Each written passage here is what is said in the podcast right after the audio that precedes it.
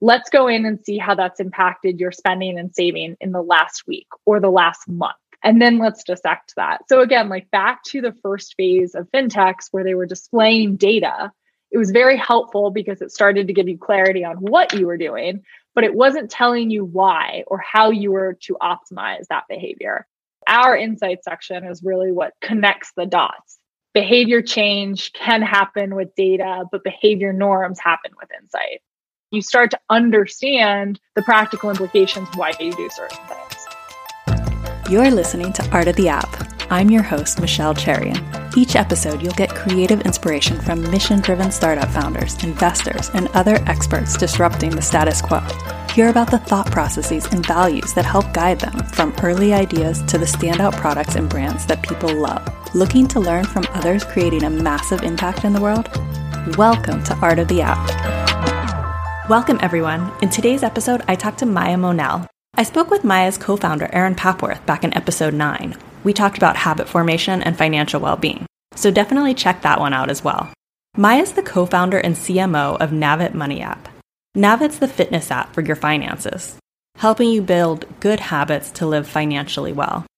When she's not pitching, selling, and creating for Navits, Maya's working with her family's two foundations She's devoted to closing the wealth gaps perpetuated by a system not built for the majority of America, and actively supports initiatives capable of making a global lasting impact.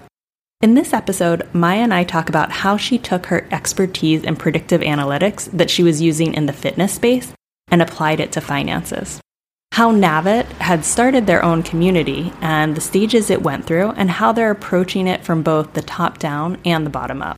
And then we talk about her family's foundation that her grandmother started during the Depression. This was super inspiring and I think something that you'll really enjoy. If you enjoy the podcast, please scroll up and subscribe. That is the number one way that we can grow and reach more people. All right, let's dive in. Maya, I'm so happy to have you here. I had such a great conversation with your co founder, Erin, which for everyone listening, that is episode nine on financial wellness with Navit. Michelle, thank you so much for having me. I'm really excited to join you. So, I wanted to start out with what led you to want to start Navit? I know that you have a, a background in growth, and we were talking about analytics just before we hopped on here. So, love to hear more about your story. I feel like every founder story is a little wild and different. And mine I was not in kind of traditional financial services before this. I was not in fintech before this. I was actually in what we call fit tech or fitness technology. So I spent many years growing a uh, Bay Area startup called Bridge Athletic, and they were really pioneering this approach to human performance like AI and ML, which would essentially help act as the assistant coach. So come in and provide different training protocols to the athlete at the time of training based on predictive indicators like how they slept the night before, how they ate the day before, you know, how hydrated they felt, so on and so forth. So it would help kind of alleviate the burden on the coach who might have been coaching multiple athletes at once to adjust load and say volume variance, try and ensure and mitigate, you know, risk to the athlete by kind of automatically calibrating the workload for that day based on how the athlete was indicating they felt. Nobody was really doing that at the time. The future app was not out there for consumers, and we were really focused on kind of more of the elite sports space. We were working with brands like the Rangers here in Brooklyn, right? We were working with professional sports leagues. I think we had actually brands in every league by the time I left. We were also working with big fitness groups and, and enterprise accounts. And, you know, we had actually really cut our teeth in uh, higher ed too. So the kind of foundation of the platform was really to support coaches with a high volume of athletes. And that often meant the coach in a college or kind of some college setting. And was it always one to one? Because it's like these coaches are coaching people individually, but then they're they're part of like a team. Yeah, I mean, you know, I think a lot of people think like you think about the starting team of a basketball team, like it's not that many athletes, but it's a lot of work. It's a lot of work. a lot of these coaches were looking for ways to not just support their athletes like in that moment, right? But they were also looking to do things like gain insight from how that workload variability impacted their overall success, both on the field or on the court and off the field or court. So we were doing a lot of kind of heavy insights, delivery, and like analysis for coaches too, which really took them out of, say, like the traditional mundane Excel spreadsheet and into like the technological evolution of the 21st century, which a lot of these coaches were reticent towards. I think that that was also really empowering to see how athletes started to really evolve their own mindset. This was when we were starting to then realize the holistic approach to an athlete, like holistic health as a huge determinant to their performance on the field for 60 minutes. How they spent their time outside of training, right? How mentally resilient they were. Not to timestamp this episode, but we're watching that play out in the Olympics right now, right? With Simone Biles, like how mental health, financial health and all of these other health implications, emotional health, really played into the performance outcomes of the most notable athletes in the game. And so that really is what led me into joining Erin and starting Navit was because I kind of started to see how technology was helping to prescribe better outcomes to the end consumer and when I met Erin, who came to me with this idea of creating, you know, behavior change and daily habits to improve financial outcomes, I said, well, I think I know how to do that. And they're doing it really effectively in the fitness, nutritional, and even mental health space. I think we could easily apply it to financial health too. As these people are like up leveling themselves in this very holistic way, they're also up leveling their group, their team around them, and it helps the coach understand like the dynamics within the team and maybe who to start. In the app, it's also like, well, you're up leveling your community, your immediate peer group, but then also the people that you come in contact with just in a less intimate way. Hugely so. And I think one of the cool things that we started to see at Bridge was how athletes were taking, you know, because it was an app, right? The whole one of the key value adds and the most obvious were that coaches could deliver training protocols to athletes all over the world. They didn't have to be in the gym with them at that moment in time. But that also meant that then athletes were bringing, of course, their phones back into their home environment and bringing that same training to their partners. And they weren't just saying, like, okay, can I give my significant other the like 300 pound bench press that I'm going to do tomorrow? That's not necessarily it. But I think they were starting to like understand the context to how you live your life and how that translates into your everyday performance. And they were starting to like give that methodology back to the people around them, which I think really was helped frankly spurred on the health movements that we're now seeing today, both at work and you know in our own home lives of like this practical approach to preventative medicine and preventative care and holistic care is like really i think driven from how athletes you know took it upon themselves to really consider all of the different variables to their performance and how that's now i mean they have huge platforms how that's now just translated and trick, trickled down the, the funnel to the direct consumer even we think about like high performance coaches. And yeah, it started with athletes, but now it's even in coaching. Just think about how we reach our potential. Completely. I mean, you know, personal training's become a huge evolution even in the last decade, right? Where like people that can afford to do so are seeking them out far more than they ever would before because they know that this is a measure of preventative care. Like, you know, the apple a day, it's like the trainer a month keeps the doctor away really trying to improve your your holistic habits i think are, are, really impactful to your overall health over time so one of the other things that i know that navit does really well is you have like a, a very strong community as part of the app what i've seen and just kind of looking at community and, and it's just become such a thing that a lot of people want right now within their brands and for good reason, right? Because it helps propel the brand in a lot of ways. I see a lot of people want to start this up and then they want to have it like right away. The community should like kick off and be running, running. it takes time to seed that, to nurture it. I was wondering like how you thought about it in the beginning and how you went about creating that and for other people listening out there that are thinking about starting a community like you know what were the maybe milestones along the way patience is a virtue that i do not have but patience is the virtue you need when trying to build a community you'll never really move the needle on community development if you don't start with the most authentic voice to the, the most relatable group. Erin and I first founded Navit as a fintech for women, like by and large, you know, women plus and women and allies, but we were really focused on serving tools to an underserved, like frankly, forgotten population. That's half of the market for financial services. And I think we were able to do that. Obviously, we are women, but it's because we also felt that level of being of exclusion. I went to business school, but neither of us, you know, studied finance undergrad. Like neither of us worked at JP Morgan Chase. like we never came from the investment background or, you know, traditional financial services either. Still managed to figure it out and create pretty compelling lives for ourselves and also, you know, have always helped our friends and allies like around us also navigate their own financial choices. It felt most obvious to us to at least build a community on the foundation of the people that needed it most and who were frankly like probably most likely to want to foster a community as well women are the gatherers for a reason. Like that's not a negative stereotype. That's I think a really empowering stereotype. And so that was really helpful out of the gate. And then I think it just really spun out from there. I mean, we're still, of course, in growth stage. Like we're still trying to tap into other markets and other opportunities and build other types of communities. But our community was really centered around a need for destigmatizing money conversations and asking really uncomfortable questions to a community of peers that weren't going to judge you.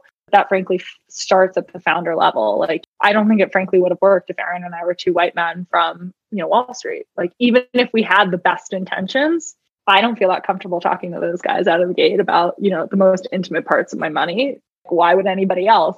I think that level of authenticity really helped us expand and grow. And then it also really helped us, you know, that started with, of course, then like the millennial female early working into their like more established working years. And then that started to trickle down into the Z's, into those soon to graduate, and how we can kind of create community in community centric locations. So, just like we did with women in early days who we knew were gatherers and who would really help foster this narrative and like keep the conversation going and growing, what are now other demographics or other physical environments where populations are looking for community led engagement. One of the obvious is in higher ed. So, really, just like we did at Bridge, where we started to talk to athletes and teams and like understand kind of team culture and how to penetrate that culture and provide them an authentic service that was really going to help them. We're doing kind of the same thing with student groups on campus. We have an ambassador program called Money Mates that's been really fun to activate. And now students the gig economy was not really a thing, right? Like you you couldn't just go online and start like writing a blog post for somebody and and, and make money from it. But now students can. I mean, students are very much a, a big part of the workforce now. And I think that they're also often forgotten in that capacity and therefore like they don't know what tax implications they are staring down when they make significant you know variable income while still as a school and also what those implications might be for their family as well. So there's a lot of opportunity there. And that's what we're really focused on right now. Yeah, it's very disheartening to know how we hardly get a financial education until we're adults and faced with, oh my gosh, I have to I have to do my taxes. And then everyone like goes out and gets a credit card, eventually gets into debt your first time and then you're like, "Oh, yeah." need to figure this out. This affects my FICO score. What's the FICO score again? yeah. and why does my purchasing power impact it? Yeah, no, totally. Because there's been such a lack of education in or lack of financial literacy and education in higher ed, the ownership now to and the onus is really on the employer to pick up the pieces of both their early entrance population, like you know, they're first out of school, as well as their established population is to say like well if you're going to gear up to retire this is how you're going to have to roll over your 401k or like make sure you're optimizing your 401k and you know maxing it out. Like this becomes such a burden on the employer i don't think it used to exist because we actually you know for better or worse we used to have home ec we used to have these kinds of pre-established personal financial management courses in school or at least teachings embedded in the curriculum we no longer have that so now I think the burden's grown. And so we're also, you know, trying to create communities through our Navit at Work partnership. So we actually partner with employers to basically come in and be their financial well-being provider distributing the app, but also, you know, leveraging our kind of in-app communications to tailor to the, that specific workforce and kind of understand like what is the pain point across a population of 10,000 lives and how can we address them in a very authentic way you know and how, how can we be helpful to all of these different types of demographics yeah. And so when you have these ambassador programs, whether it's at school or work, how does that actually work? Do you have someone from your team kind of working with continuing ed or? Yeah, it totally depends. There is definitely like a top down and a bottom up strategy, especially in higher ed. The higher ed, we could be connected to and working closely with, say, the top folks of student life, financial aid, even HR. So, as we even service higher ed populations that are actually faculty and staff on campus. So kind of like the traditional, you know, front office folks that you would really find in any organization, maybe the financial aid being a little bit different than that, but certainly there's a need for it. And then on the employer side, it's kind of mixed. We're really targeting enterprise. So at an enterprise level, more and more employers are building out what they call wellness teams. So they can be volunteered folks from across different departments, or they can actually be like full time wellness talent people. Those are typically our first stakeholders, and those are the folks that we work with most closely to identify the need of the population, understand the pain points, figure out what our custom communication can be towards them. Because, you know, not every population is going to be super interested in high interest credit card and debt consolidation. They might be more interested in, say, investment, 101s to investments the population varies. So, how can we meet those people where they are and also provide the third party for the employer to say, you know, we can help you communicate the value of your benefits at large without it sounding like pushy or salesy from your team. We are here to service the end user. And if we think that your benefits are actually going to help save them money and actually make them money in the long run, then of course we'll try and champion what you've set up already through the kind in-app native environment.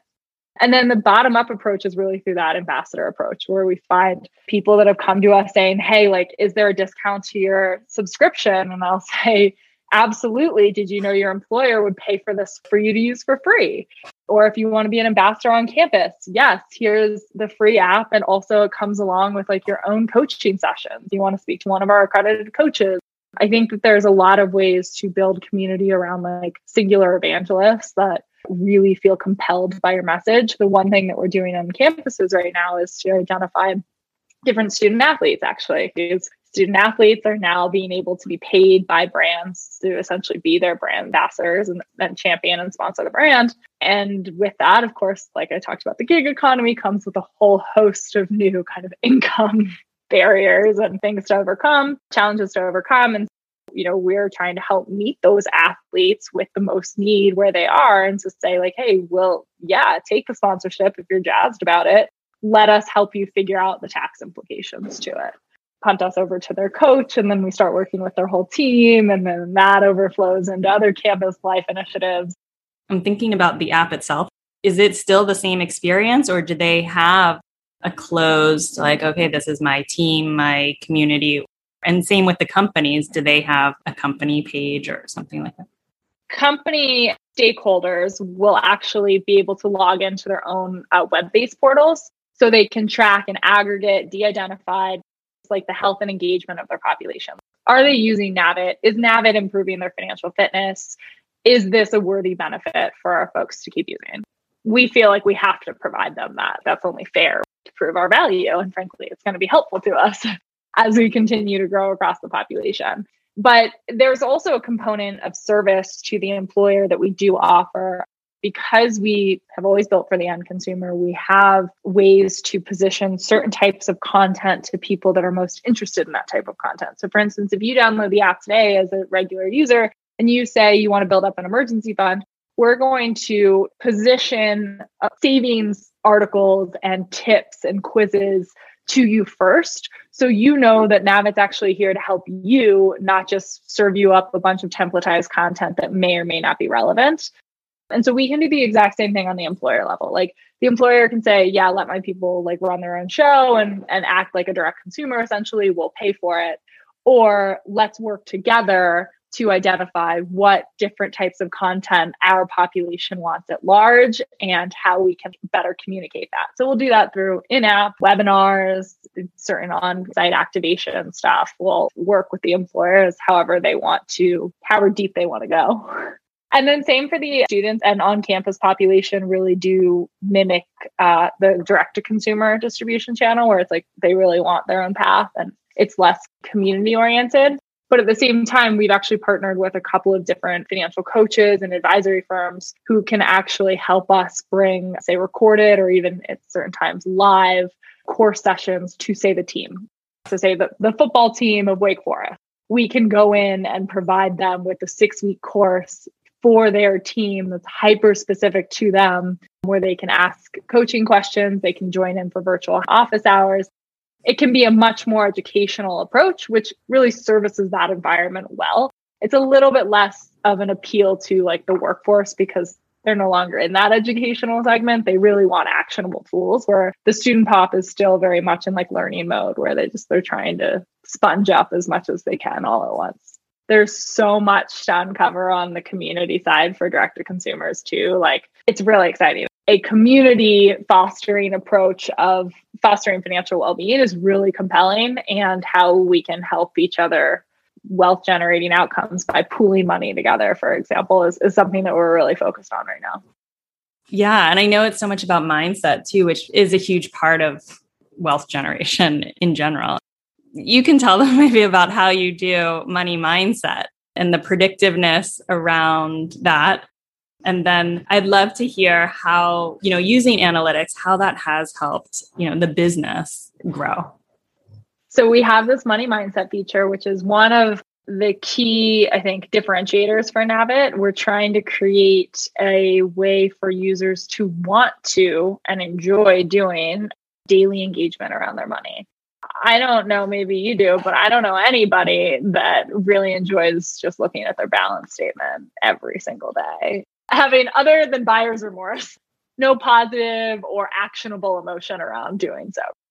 So, by and large, what fintech's done in the past is they've done that and they've done a great job. And there is a level, like, especially in the first phase, we kind of say we're the second phase of fintech, but the first phase of fintech and open banking, which allowed you to connect all of your accounts together and see where your money was going, see where you were saving it, and how you could optimize it. Just like that visual display of data was incredibly helpful to the first generation of fintech consumers who had never had that experience before, right? Like that did improve. Yeah. Like I remember when Mint came out in 2008, 2007, it's like, we were all like, what?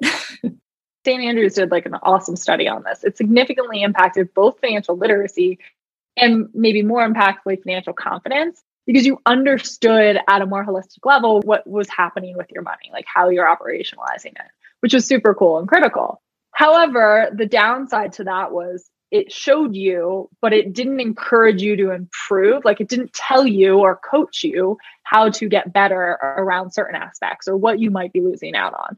So the next phase of fintech was really around honing in on one user pain point and doing it really well. So, for instance, if you needed to consolidate debt, there are, I mean, you can type it in right now, right? Like neobanks that consolidate debt, a plethora of them in the marketplace that were finding their own little niches.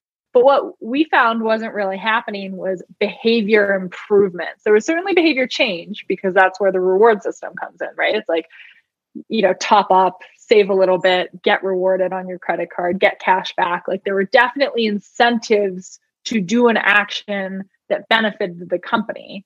But there was never really a tool like we were seeing in physical health and nutritional health and mental health that was really applying behavior change practices to make a better end user.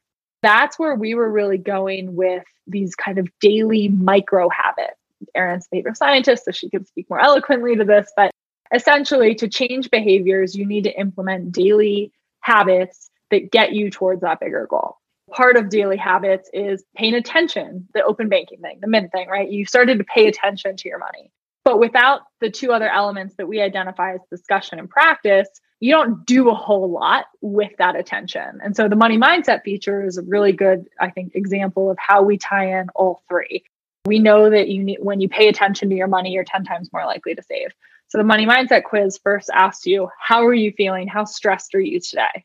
And then why are you feeling that way? Is it work? Is it family? Is it friends? Is it income? Is it utilities? You can create a custom. I have a dog. I always put the dog in there. always stressing me out. XYZ. And then we'll say, okay, that's how you're feeling. Why don't you go see how you're feeling against your last 24 hours of transactions? So once you fill in that form, you're starting to take action. Certainly, you submitted the daily form. So that's a small level of habit. But what I think is most compelling and ties the practice and attention together is our transaction swipe feature, which is asking you to essentially swipe left or right, kind of like a Bumble or a Tinder swipe, on how you feel negative, positive, or neutral about each transaction. And that might seem mundane. It might be like, oh my God, you're making me go through like line by line. But we really don't have that many transactions in our day to day life. But it does bring awareness to how you're spending and saving and growing your wealth. And then the last component of that is really two prong. it's insight. So it's to say, okay, now that you've submitted the last 24 hours, you've told us how you're feeling right now. Let's go in and see how that's impacted your spending and saving in the last week or the last month. And then let's dissect that. So, again, like back to the first phase of fintechs where they were displaying data, it was very helpful because it started to give you clarity on what you were doing, but it wasn't telling you why or how you were to optimize that behavior. Our insight section is really what connects the dots. Behavior change can happen with data, but behavior norms happen with insight you start to understand the practical implications why you do certain things. Just like an athlete, right? Like if I see that I'm dehydrated for seven days straight and I miss a PR on my next deadlift, I'm going to go back and be like, oh, well, it's because I didn't treat my body correctly. Of course, I didn't hit my goal.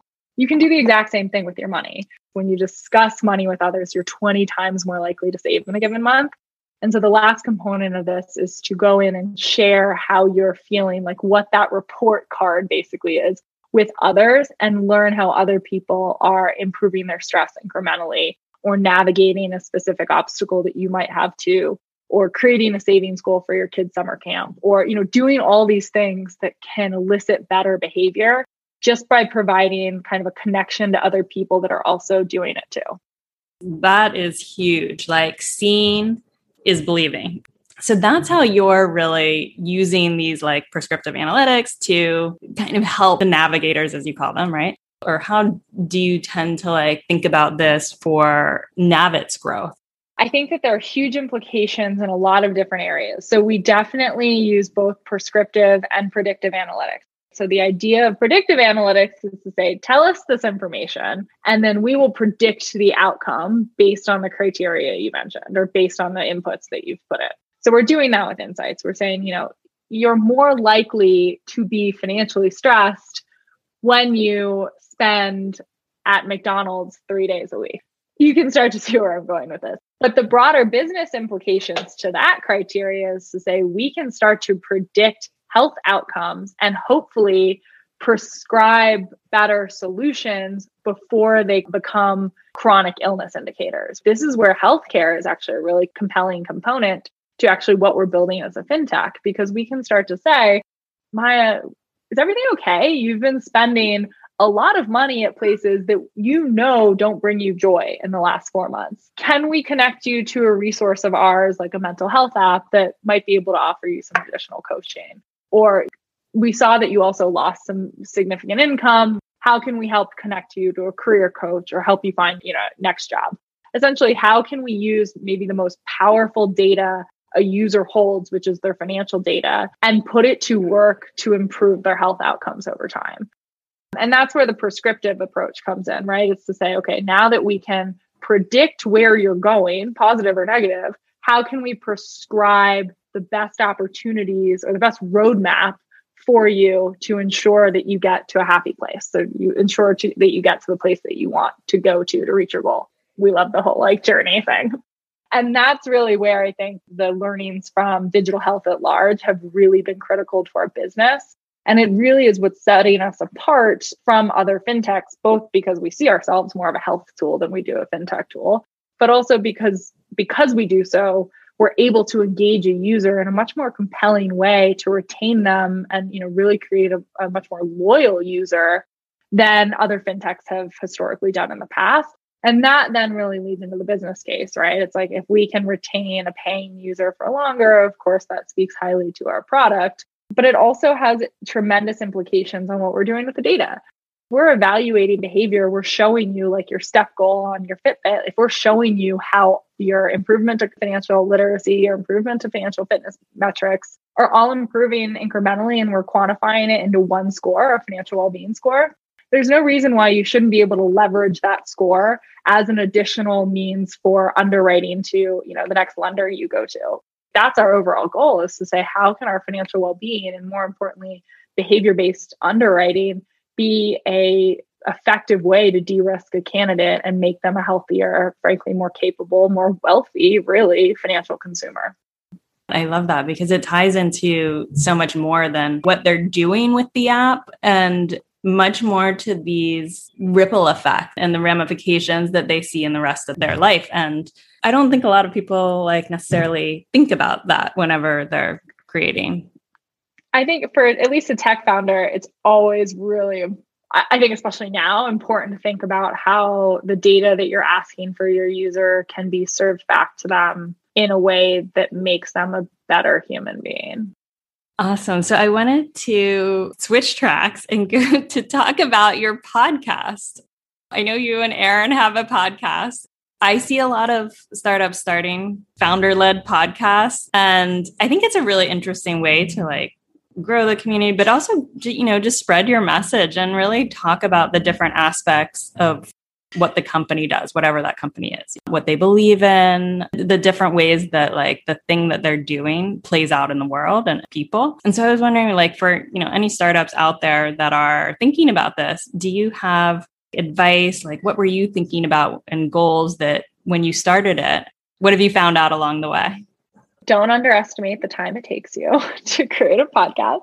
Michelle will tell you this more than most. And so therefore I would say like make sure that your desire to host one is intentional and really well thought out because there's there are fintech app or fintechs in the world there are a lot of podcasts too so it can be very helpful for founders who have i think every founder has something to say but i mean who have a compelling voice and feel confident in like kind of sharing a little bit more about both their personal background, their professional background, are really confident with having guests on, you know, can ask the hard and thoughtful questions. Like it's not something to just like add to the navigation bar of your website, you should really take it seriously, just as you would take seriously quality written content on a blog. I think the po- a podcast is one of the most compelling platforms to share your brand and your narrative and like who you are and create that level of authenticity that can really create community. But it's also highest in the funnel. You have the most to lose almost with any audience, like in any listener. So you have to make it compelling. I think you know, Erin and I are lucky in that we could probably talk for hours to ourselves, let alone with each other and a guest, and, and talk about like anything in life. We have a pretty natural platform for it, and we do use it for top of funnel co- conversion. I mean, it's not necessarily our biggest conversion platform for a paying subscriber, but it's certainly great for awareness building you know, we often see that if folks that come in and listen to a couple of our episodes are those that are most likely to convert in the App Store later on. And that's worth it to us. They're super cost effective. It's way easier to do than actually write a blog, especially if you're a way better talker than you are a writer. Super easy to then translate or get a third party to translate the, you know, the audio and do a pretty compelling SEO driven blog post. It's definitely something for people to consider. I just think that you shouldn't underestimate the power of your voice once you have established the platform in both a negative and a positive way. I mean, if you're a founder who needs to raise, say, venture capital, like most of our venture partners and investors at large have listened to at least one of our podcasts before they make a decision to invest. It's the easiest thing to do. Like they're driving home, they're picking up their kids. Like I, as an investor, would much rather listen and figure out if I am convinced by the founders through their podcast platform than I would be reading like eight of their PR centric Forbes articles. like, and I mean, it's such an intimate medium. So, one of the things that you had put in your bio is that you also work with your family's two foundations. I know I'm just in a few women's groups and entrepreneurs and starting their businesses. And I think, you know, the first level of what people want to do is like up level their life and, you know, kind of get to that sustained income that is going to, you know, be stable and financial independence. The next level is really making a larger impact. So most people have things that they want to give to. So I I think this idea of like a foundation is a dream for a lot of people. So I'd love to know more about it. So we have two foundations, the Monell Foundation and the Vedelson Foundation. Both were actually started at the same time by my great grandmother, really out of the outskirts of the Depression.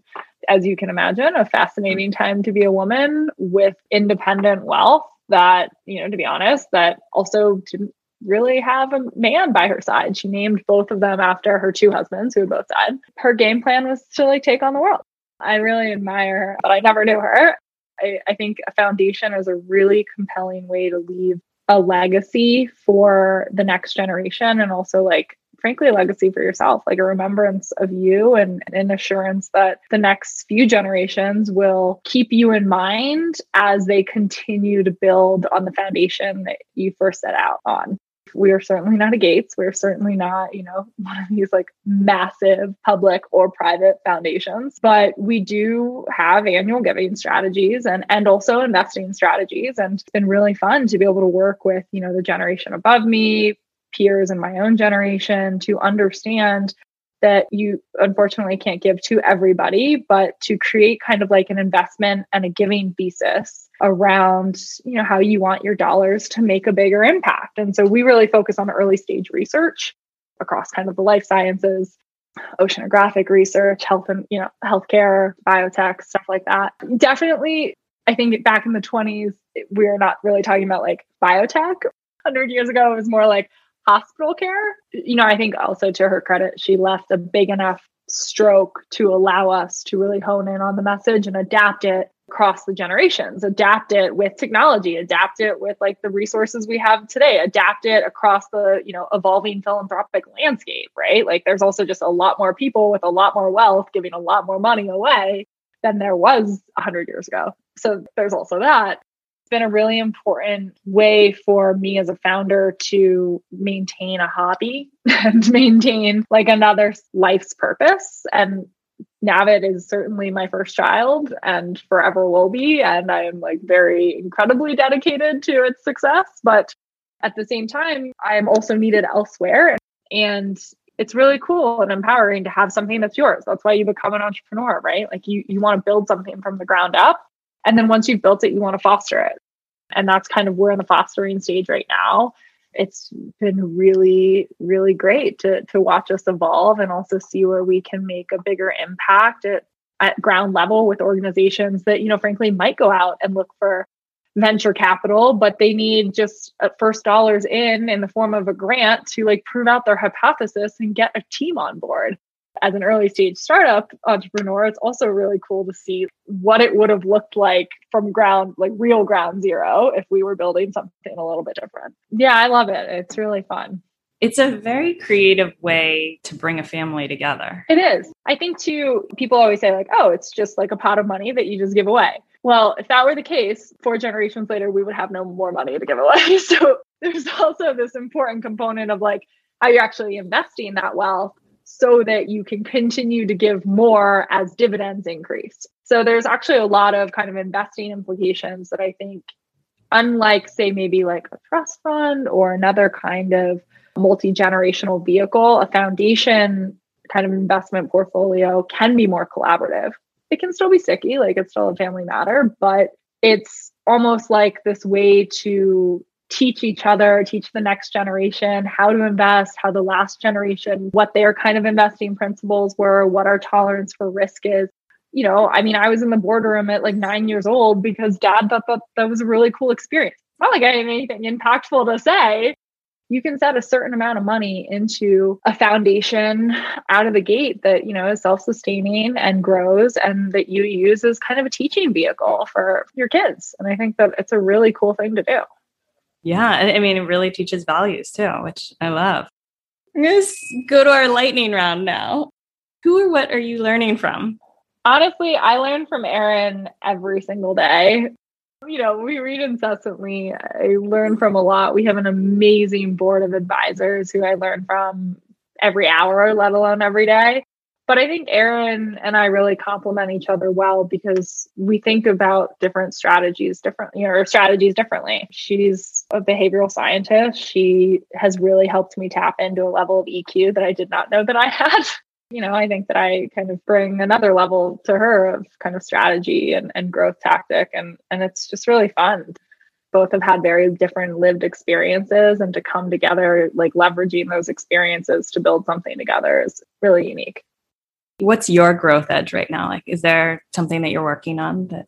Well, I'm super interested in this student athlete because I feel like it's kind of like my two worlds have started to actually collide. Like for years, I was trying to convince, you know, any investor, any post, or, you know, anybody interviewing me that like there's a connection between physical health and uh, financial health and like you can really take the learnings of the high performing athlete and apply it to the end financial consumer. And like i feel like i've just like constantly been on this hamster wheel like proving that.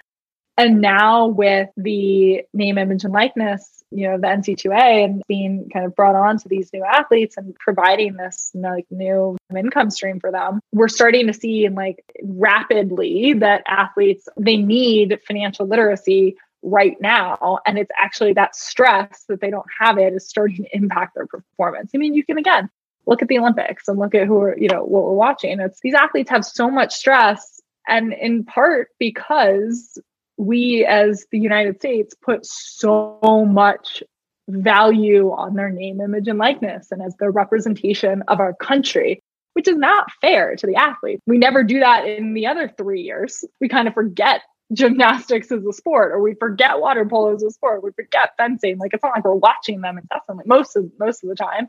And then all of a sudden we say like you're the future of women in our country you have to get a gold. Like are you kidding? And if you if you don't we're going to pull our sponsorship.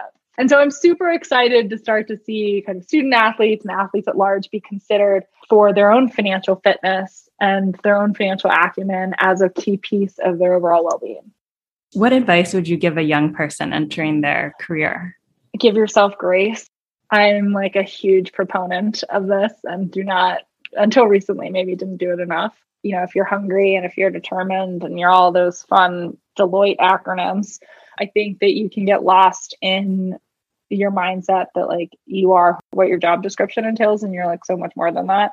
And also, you're not going to get to the next level if you don't take care of yourself I always have that statement in the back of my mind. Like I'm always a little bit stressed and a little on edge, but at the end of the day, I think it's really important to kind of reflect and to say, like, okay, am I really being too hard on myself? Because more likely than not, I probably am. It's a constant work in progress, right? Like, yeah. Well, thank you, Maya. This has been so wonderful. Same. Thank you so much for thinking of me and, and for having NAVIT represented once more. Thank you so much for listening to this episode of Art of the App. If you like the episode, please share it with a friend and consider leaving a review on Apple Podcasts. This helps more people just like you find the show. You can connect with me on my website at michellecherrion.com or Instagram. The link for both is in the show notes. See you next week.